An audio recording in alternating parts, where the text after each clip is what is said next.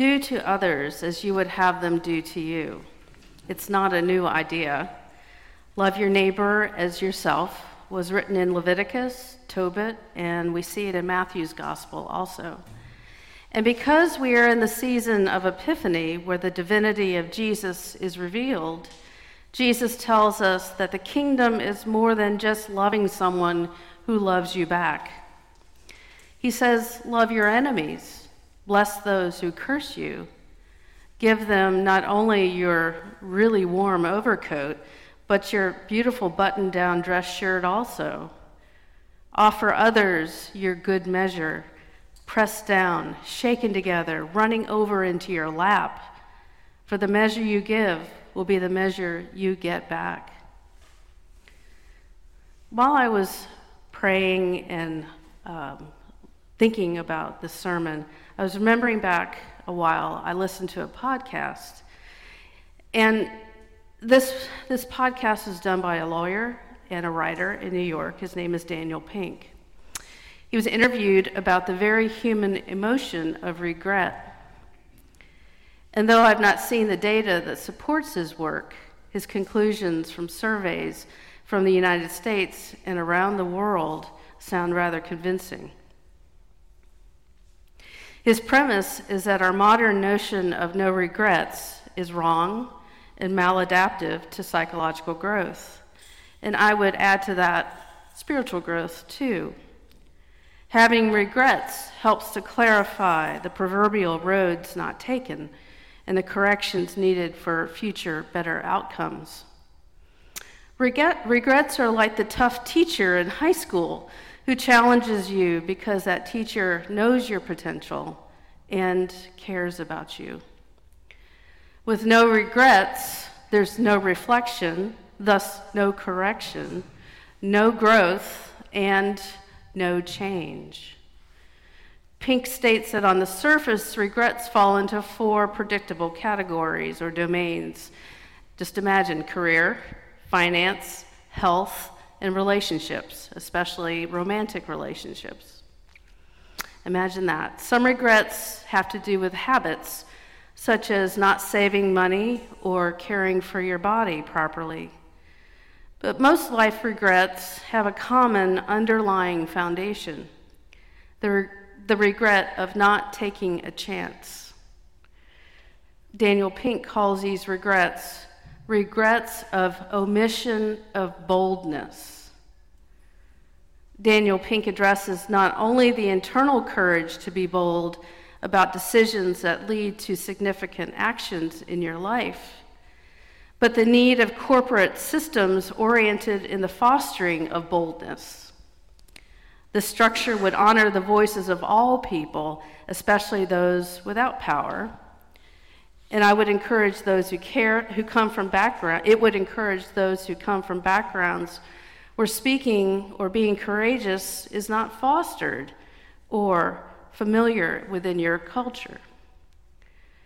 Jesus asks us to push against the social norms of our times, to go against our human nature regarding impulses of reciprocation regarding either harm or benefit. For Jesus, we are going beyond our natural limits and inclinations to be bold, to do something new in the world. Be bold as you love, Love not just your friends, but those you don't get along with. Do good, lend money, expecting nothing in return. Be bold in your mercy. Be merciful as your Father is merciful, especially you, as, since you have received mercy from your Father. These daring statements to all the people listening to him form a structural or corporate vision of what God is asking us to do with our lives. The standard of love and behavior is God's standard of abundance.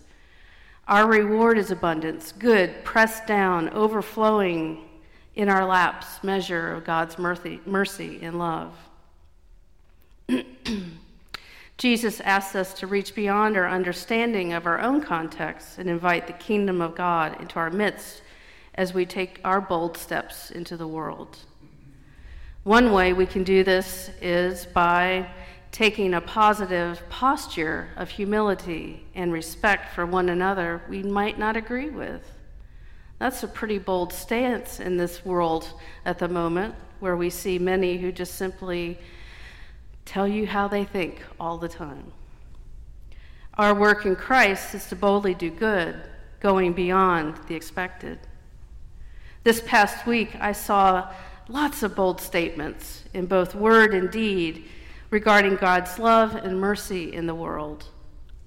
I saw the people of Trinity, after a year of planning and fundraising, provide the resources to aid those in our own community, community and the larger community who need help.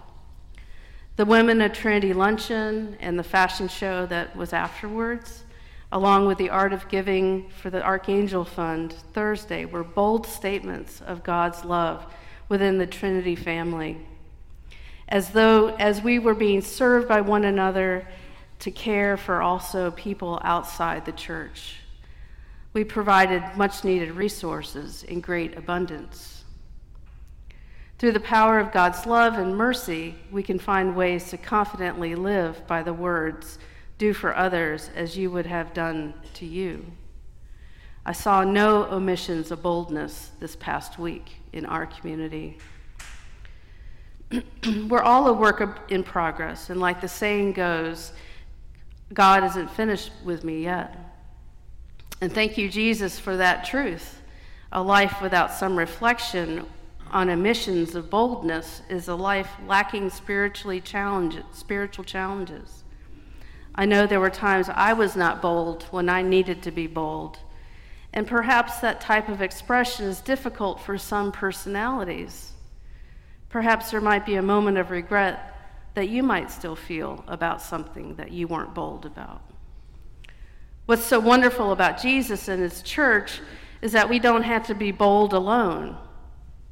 We have God, we have Jesus, the Holy Spirit, and one another to boldly proclaim the gospel in both word and deed a gospel of the kingdom of love and mercy and good measure, overflowing in abundance, tamped down, shaken together, falling into your lap type of mercy.